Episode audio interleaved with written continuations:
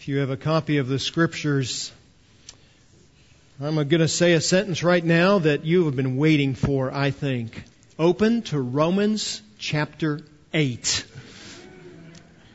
We have made it. You have been longing for this as I have. Romans chapter 8. And I would like to read with you the first 17 verses.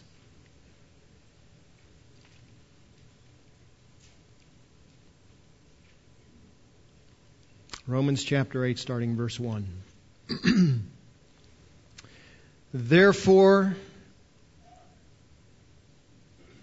there is now no condemnation for those who are in Christ Jesus. For the law of the Spirit of life in Christ Jesus has set you free from the law of sin and death. For what the law could not do, weak as it was through the flesh, God did, sending His own Son in the likeness of sinful flesh and as an offering for sin, He condemned sin in the flesh, so that the requirement of the law might be fulfilled in us who do not walk according to the flesh, but according to the Spirit. For those who are according to the flesh set their minds on the things of the flesh, but those who are according to the Spirit, the things of the Spirit. For the mind set on the flesh is death, but the mind set on the Spirit is life and peace. Because the mind set on the flesh is hostile toward God. For it does not subject itself to the law of God, for it is not even able to do so. And those who are in the flesh cannot please God. However, you are not in the flesh, but in the Spirit, if indeed the Spirit of God dwells in you. But if anyone does not have the Spirit of Christ, he does not belong to him. If Christ is in you, Though the body is dead because of sin, yet the spirit is alive because of righteousness. But if the spirit of him who raised Jesus from the dead dwells in you, he who raised Christ Jesus from the dead will also give life to your mortal bodies through his spirit who dwells in you. So then, brethren, we're under obligation, not to the flesh, to live according to the flesh. For if you are living according to the flesh, you must die. But if by the Spirit you are putting to death the deeds of the body, you will live. For all who are being led by the Spirit of God, these are sons of God. For you have not received a spirit of slavery leading to fear again. But you have received a spirit of adoption as sons by which we cry out, Abba, Father. The Spirit Himself testifies with our spirit that we are children of God, and if children, heirs also. Heirs of God and fellow heirs with Christ, if indeed we suffer with Him, so that we may also be glorified with Him. Amen, amen. and amen. Would you bow with me? Oh, Father, just reading this passage gives us such hope. For we are hopeless without it. We are hopeless without this Christ. We are hopeless without His victory. We are hopeless without His cross. We are hopeless without His resurrection. We are hopeless without His Spirit. Oh, but with this Christ and with this cross, and with His resurrection and with His Spirit, we have all hope. We are indeed more than conquerors through Him that loved us so. Oh, Father, would you drive us and compel us to a deep and satisfying worship of Christ this morning by what we hear in these familiar words. Change us, Lord, for we need change. Make us hopeful, for we are too often weary. And make us to see the grandness of our Savior, in whose name we pray. Amen. In my closet at home, I have a, a bag of letters. It is a bag of letters that most people would not be particularly interested in. They're a, a set of letters and cards that I have kept for over 30 years now, and they are tucked away in my closet in a safe place. They are a treasure to me. They are a record of the correspondence that Regine and I shared in the 13 months from the time we met until we married. We lived in different states when we met and it was a time in which you had to pay for every phone call by the minute. And so phone calls were rare, particularly after one month I got my phone bill and it was $240. And so we didn't, we didn't speak as much as we might now. Um, email did not exist. FaceTime and communication by watch were still things of Dick Tracy lore. And if you don't know who Dick Tracy is, kids, ask your mom and dad. They'll tell you. So we communicated in large part by letter and correspondence that actually went into the mail and into the mailbox. And these letters of ours chronicle the early part of our relationship together, and they are a treasure to me. And like my letters from Mary Jean, you undoubtedly have some favorite or treasured letters as well. And if you are a believer in Jesus Christ, undoubtedly you have some favorite portion of Scripture. And for many of you, that, that book is the book of Romans. And if the book of Romans is your favorite book, then chapter 8 is almost certainly your favorite chapter in that book. John Piper has said that this is the greatest chapter in the greatest letter in the greatest book ever written. Others have also noted the significance of this chapter. Says Ray Ortlund Jr., here in Romans 8 there is refreshment enough for dry and thirsty believers. Says a leader from another generation, if the Bible was a ring and the book of Romans its precious stone, chapter 8 would be the sparkling point of the jewel. Says one commentator, here the apostle is swept along in a wave of spiritual exaltation that begins with God's provision of the Spirit for victory over the old man, breaks through the sufferings that mark our present existence, and crests with a doxology of praise to the unfathomable love of God revealed in Christ Jesus. Nowhere in the annals of sacred literature do we find anything to match the power and beauty of this remarkable paean of praise. Says James Boice, this wonderful chapter sets forth the gospel and plan of salvation, the life of freedom and victory, the hopelessness of the natural man and the righteousness of being born again, the indwelling of Christ and the Holy Spirit, the resurrection of the body and the blessed hope of Christ's return, the working together of all things for our good, every tense of the Christian life, past, present, and future, and the glorious climactic song of triumph, no separation in time or eternity from the love of God which is in Christ Jesus our Lord.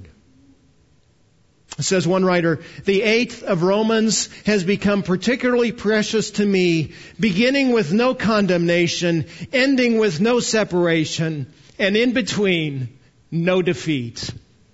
This is our hope. And it is a, a, climactic hope in many ways, in part because Paul has, has just finished a section that, that reads like a funeral dirge. Its tone is, is foreboding and wearying, chapter 7 verses 14 to 25. But as ominous as that section is, as it is set in a minor key, the words that follow in chapter 8 are an exultant praise written in a major key, ringing with hopefulness and joy. The joy begins in the opening verses with a reminder of the work of Christ for sinners.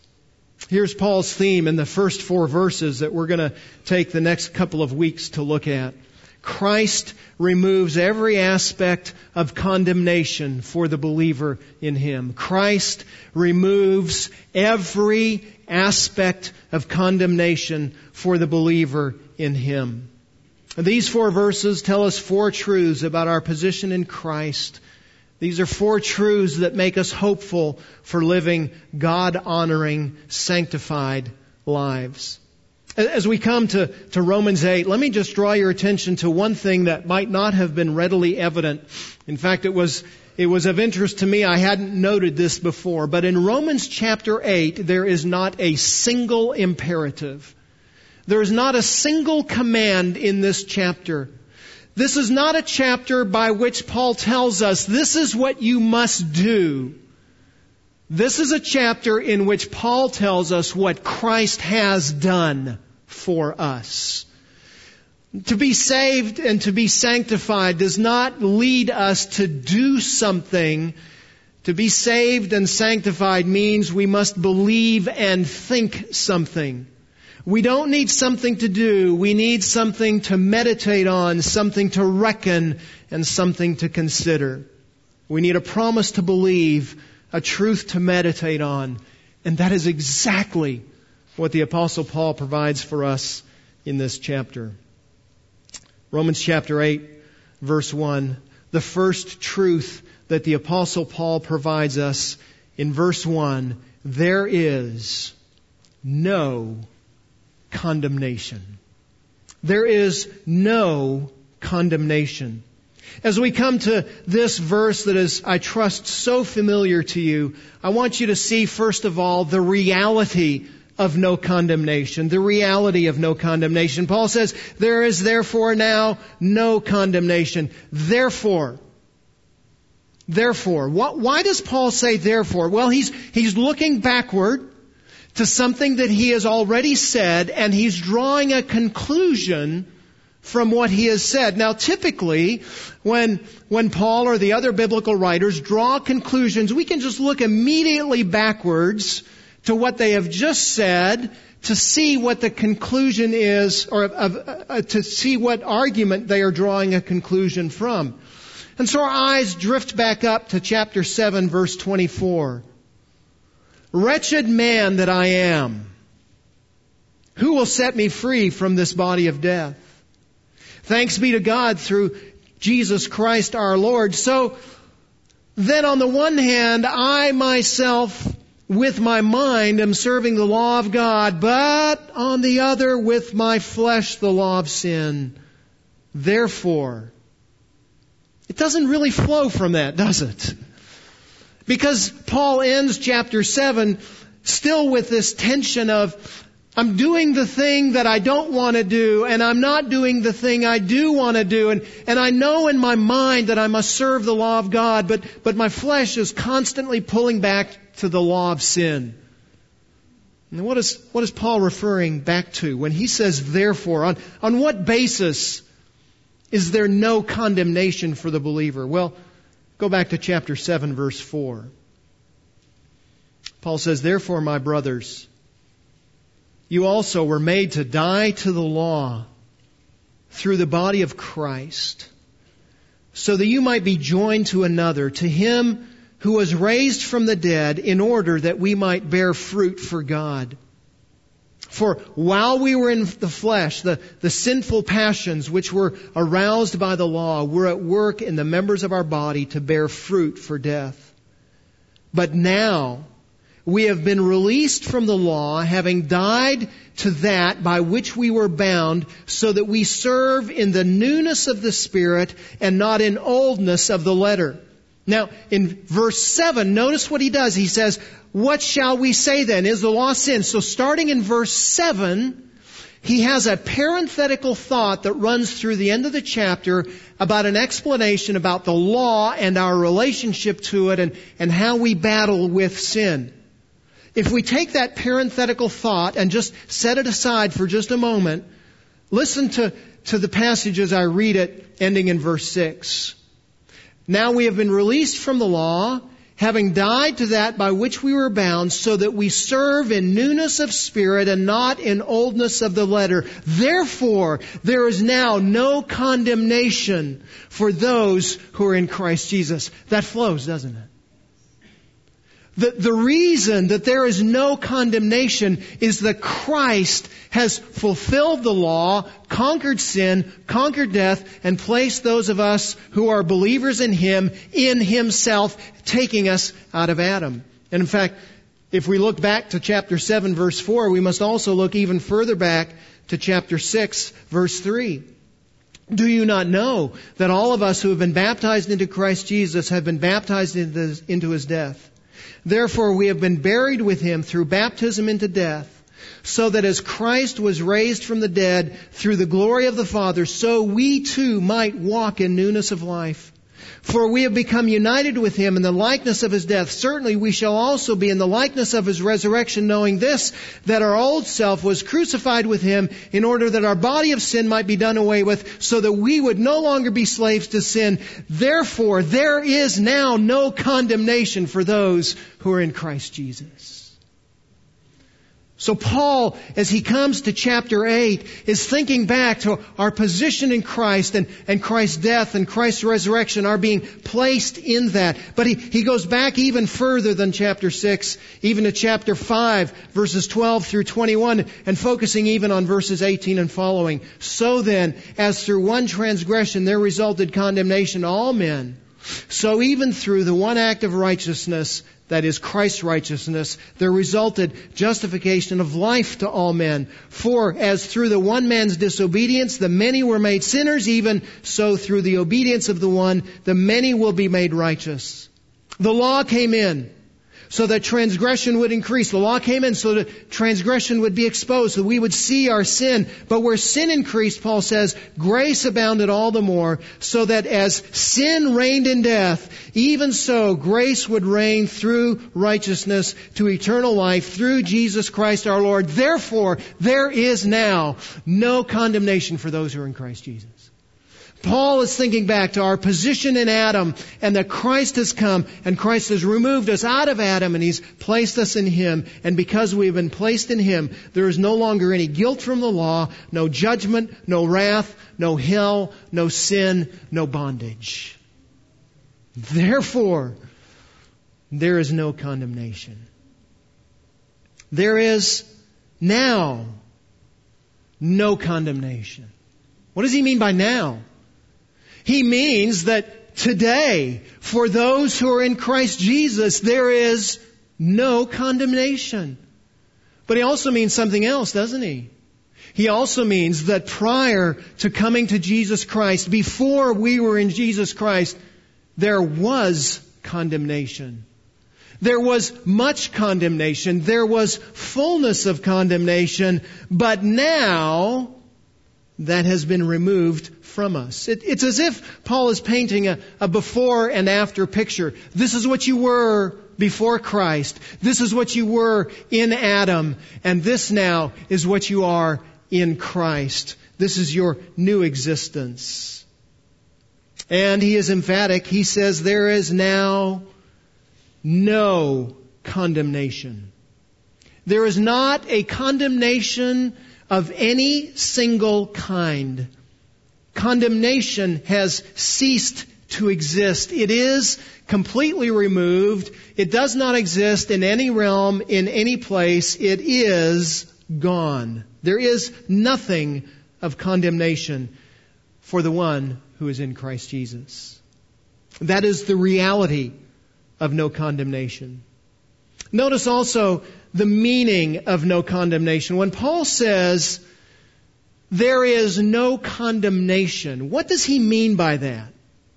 The word condemnation is, is a rare word. It's only used three times in the New Testament, all by the Apostle Paul, and all in this section. It is used in chapter 5, verse 16. The gift, is not like that which came from the one who sinned. For on the one hand, the judgment arose from one transgression, resulting in condemnation.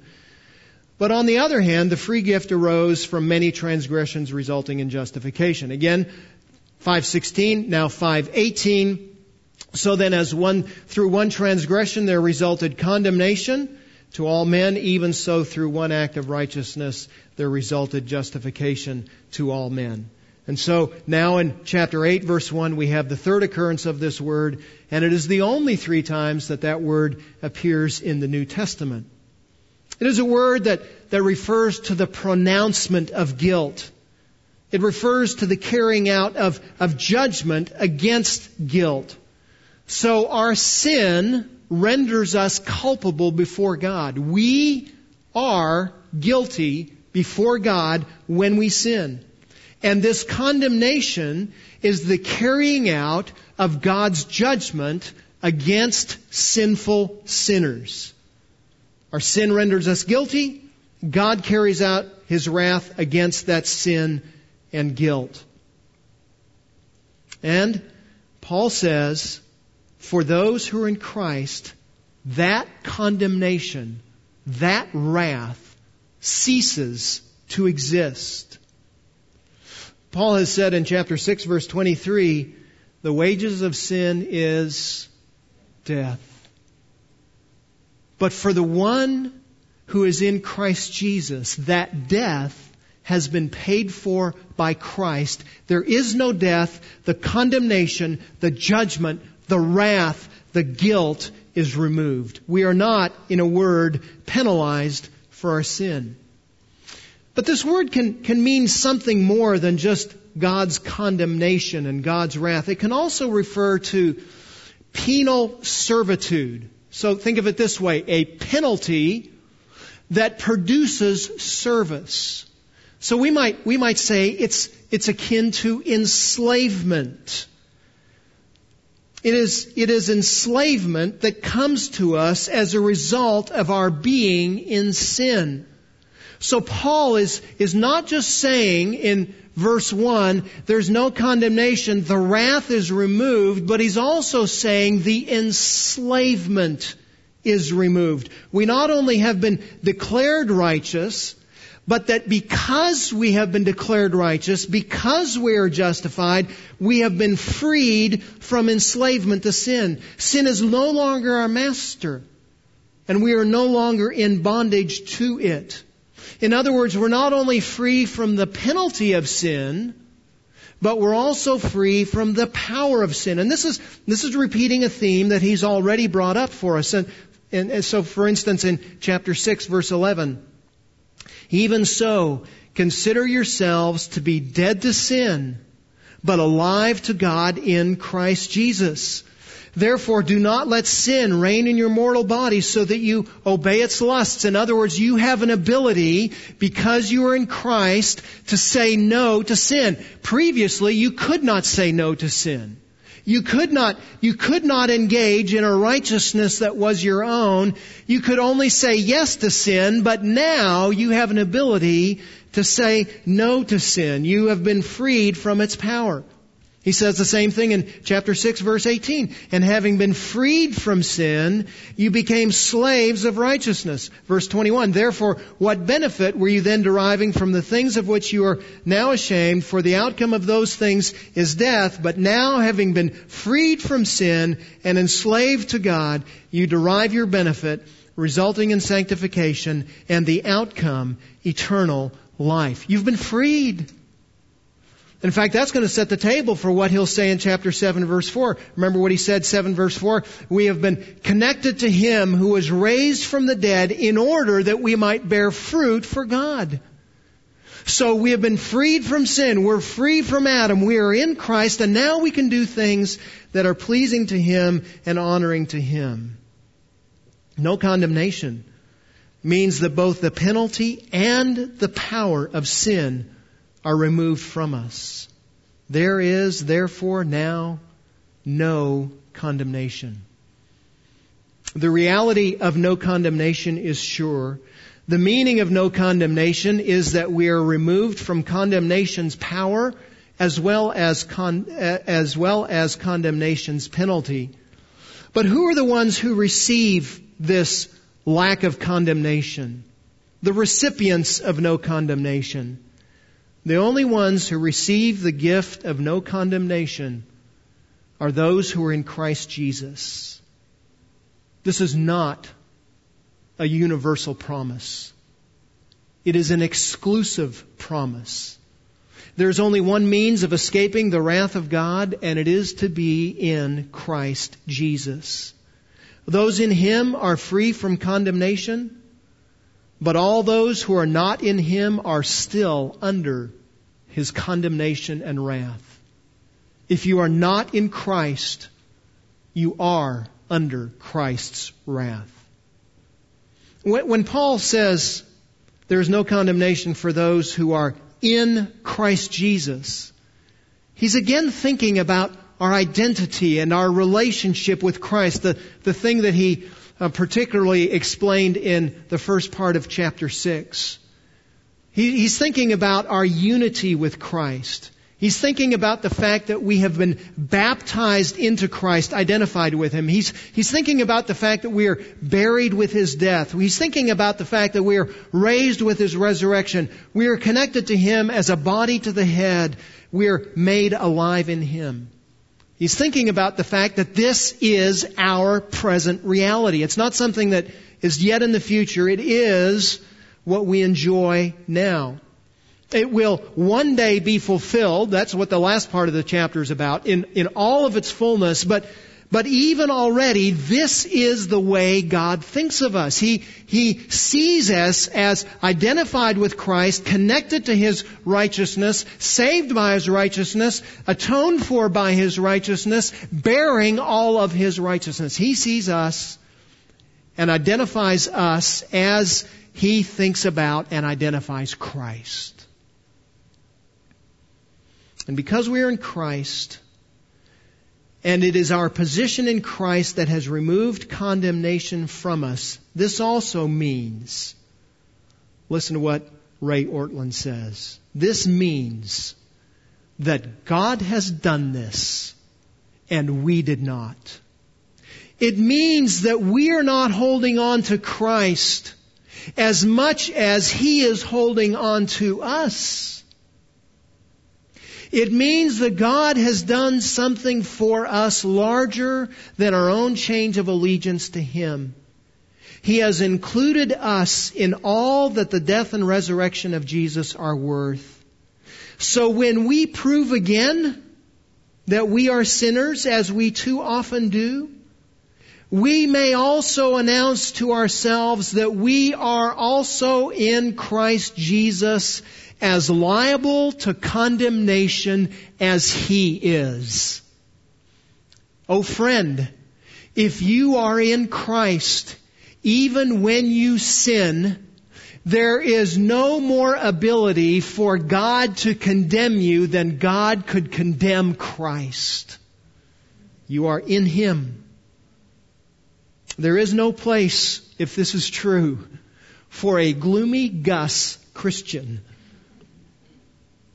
while we're concerned about wrestling against sin in this life, we are to be even more consumed and overwhelmed by His acceptance of us. Listen again to what Ray Ortlund says. Verse 1 does not say, there are no sins, there are no accusations, there are no valid complaints, there are no disciplines. A Christian is not above correction.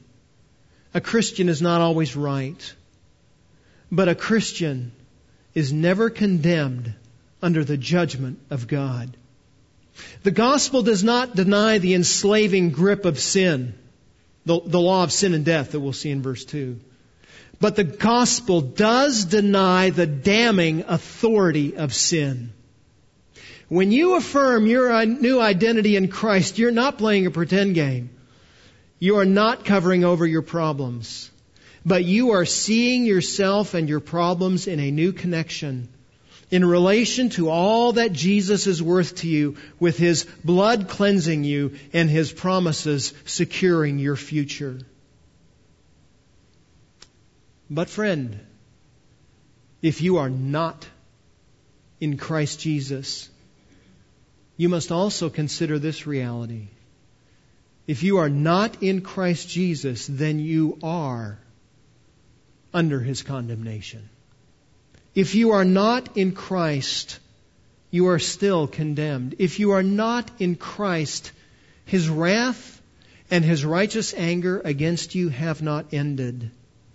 He has no saving love for you. But there is a solution for you. And it is, in a word, to be united to Christ. It is to have faith in His saving work to free you from the penalty of sin. That God looks at you and sees your sin and sees the blood of Christ paying for the penalty of that sin. But not only paying for the penalty of the sin, but also removing you from the power of sin so, so that the sin no longer has dominion over you. Faith says, I cannot save myself. I cannot change myself.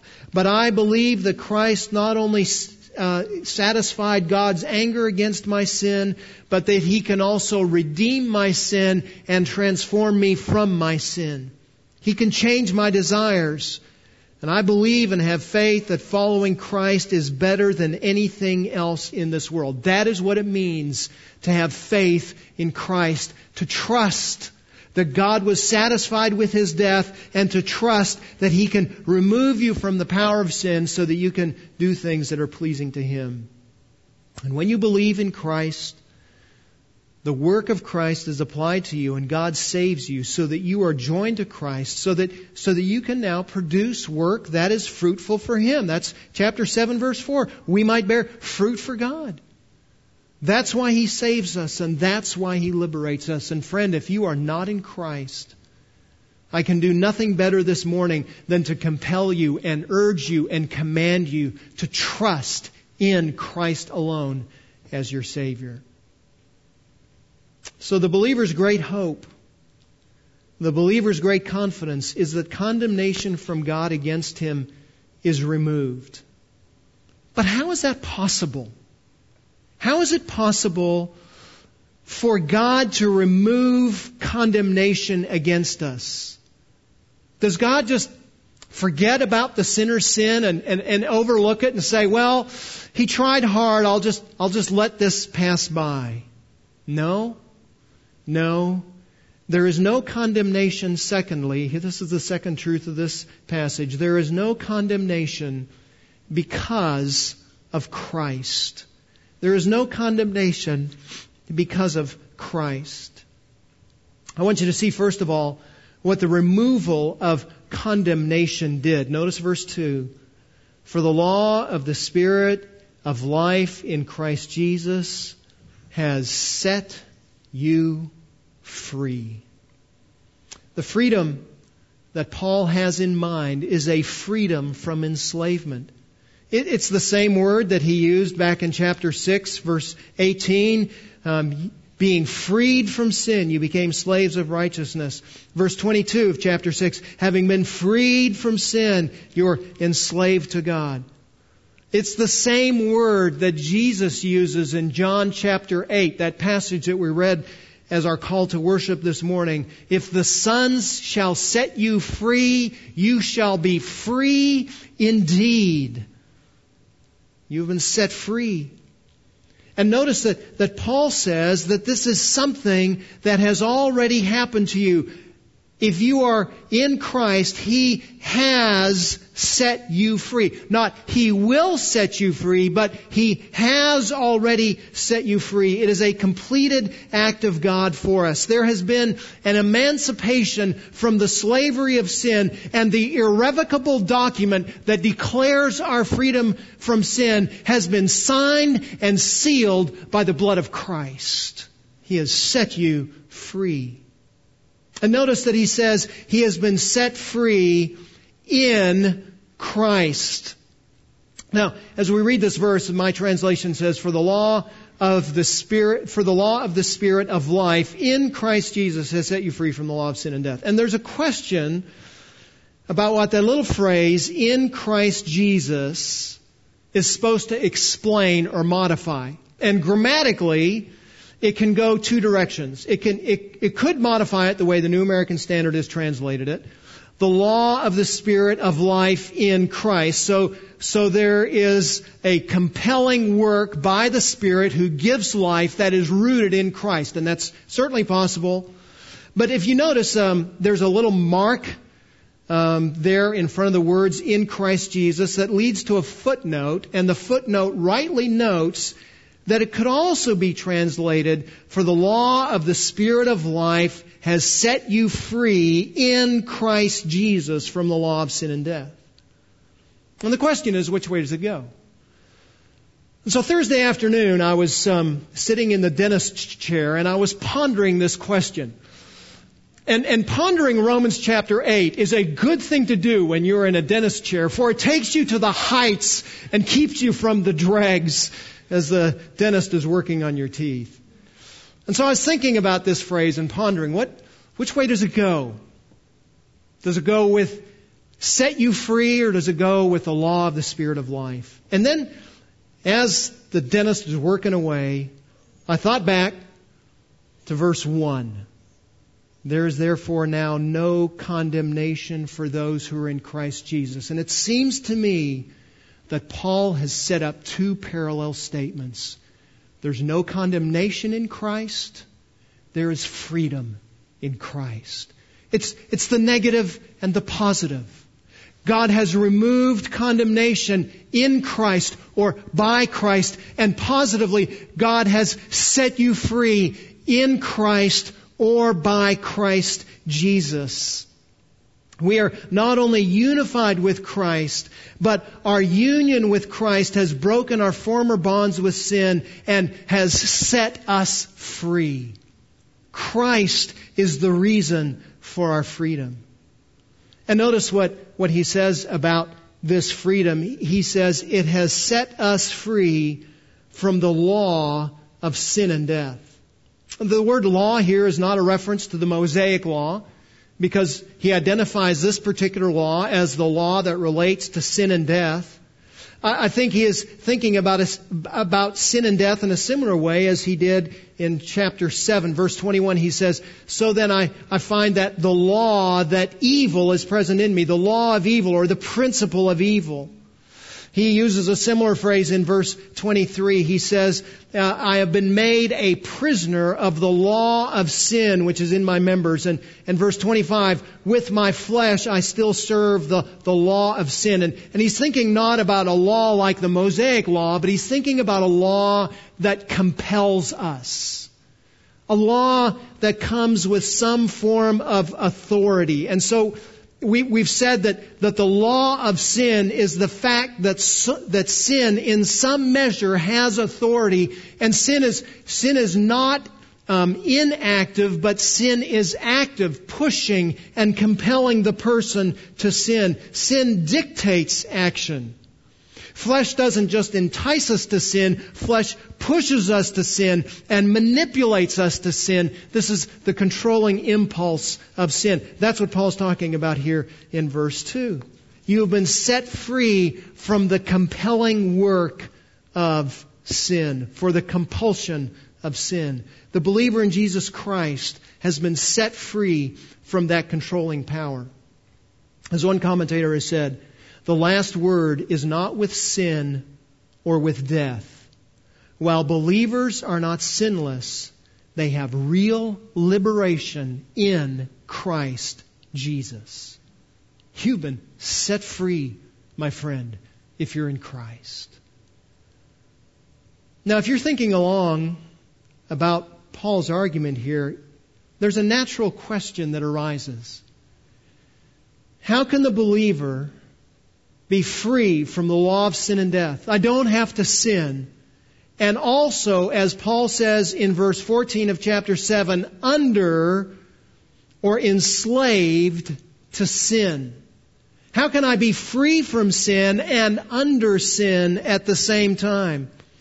How, how can I be free from sin and do what Paul says in verse 18 and 19, not not doing the thing that I want to do and doing the thing that I don't want to do. How's that possible? And these verses address the reality that the believer still um, deals with the illegal squatter called flesh living in his life. Th- th- this, this verse and this section paints a real picture of how we really live. There's no photoshopped image here. This is, this is real life. This is a portrait of all the beauty that is in life and all the harshness that is in life. And so this verse talks about the fact that sometimes, in this section, talks about the fact that we will sometimes in this life still blatantly sin. We, we will still find most, if not all, of our godly actions even tainted and, and colored by sin. Paul says in Galatians chapter 5, it was for freedom that Christ set us free. Therefore keep standing firm and do not be subject again to a yoke of slavery. Why would he say, don't be subject again to a yoke of slavery unless it were possible to be subject to a yoke of slavery? In fact, that idea just permeates all of chapter 5 of Galatians.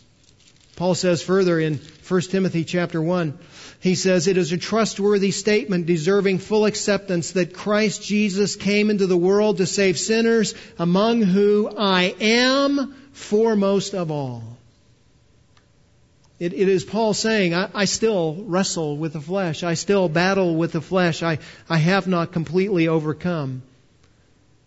Friend, there is no day in our lives when we can say, I didn't need the blood of Christ today. I made it on my own. I'm sufficient in myself. My sin reminds me that every single day I am dependent on Christ. And, and just parenthetically, there's a benefit then to sin. Because when I sin, I am reminded I am incapable, but Christ is capable. Everything that I need, Christ has supplied. And where, where I am weak and I don't function in a God honoring way, Christ has provided sufficiency. But there's, there's also a reality, even while I'm wrestling with this sin, that's Romans 7, there's also a reality that I'm being transformed and I'm being changed and, and I'm able to please God with my actions and my motives. So, so Paul says, right after saying, uh, verse 15 of 1 Timothy chapter 1, I am the foremost of sinners, he says, yet for this reason I found mercy. So that in me as the foremost, Christ might demonstrate his perfect patience as an example for those who would believe in him to eternal life. So, so even while I'm wrestling with the sin, there is resident in me an example of the work of Christ on my behalf.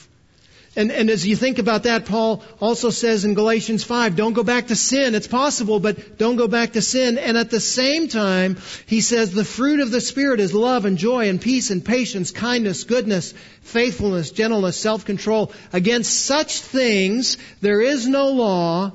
Now those who belong to Christ Jesus have crucified the flesh with its passions and desires. So even though there's a temptation to go back, the reality is God is sanctifying us. His Spirit is living within us. His Spirit is producing His fruit through us. We are being changed and transformed. And whatever our struggle with sin is, it is wholly different than the unbeliever's struggle with sin. The unbeliever may at times appear to be good. He may appear to be righteous. He may be pursuing a kind of righteousness on his own. But even if he does good, even if he teaches his children civility, and even if he disciplines his children graciously, and even if he contributes to worthy causes and serves on the PTA and never curses and is always faithful to his wife and, and helps every single elderly lady across the street without grumbling and complaining and never honks his horn in anger, he is still entirely unrighteous. Why? Because he has rejected Christ. And all of his works are his attempt to be righteous on his own. It is to blatantly shake his fist at God and say, I don't need Christ. And that has rendered him guilty. The believer, on the other hand, is always working to be righteous and always fighting against sin, not on the basis of his own merit, but through the power of Christ that resides in us. So Romans 8:2 is not a contradiction of Romans 7:14. Rather, it is a complete picture of the Christian. It excludes the possibility of someone being righteous without Christ, but it also makes possible one who has not yet been made righteous with Christ to be declared righteous on behalf of and through the work of Christ. Well, I knew this was going to happen. Um, we kind of made it through a chunk of this. Um, but I want to think with you next week yet about the law of the Spirit of life and how it is that the Spirit produces righteousness in us.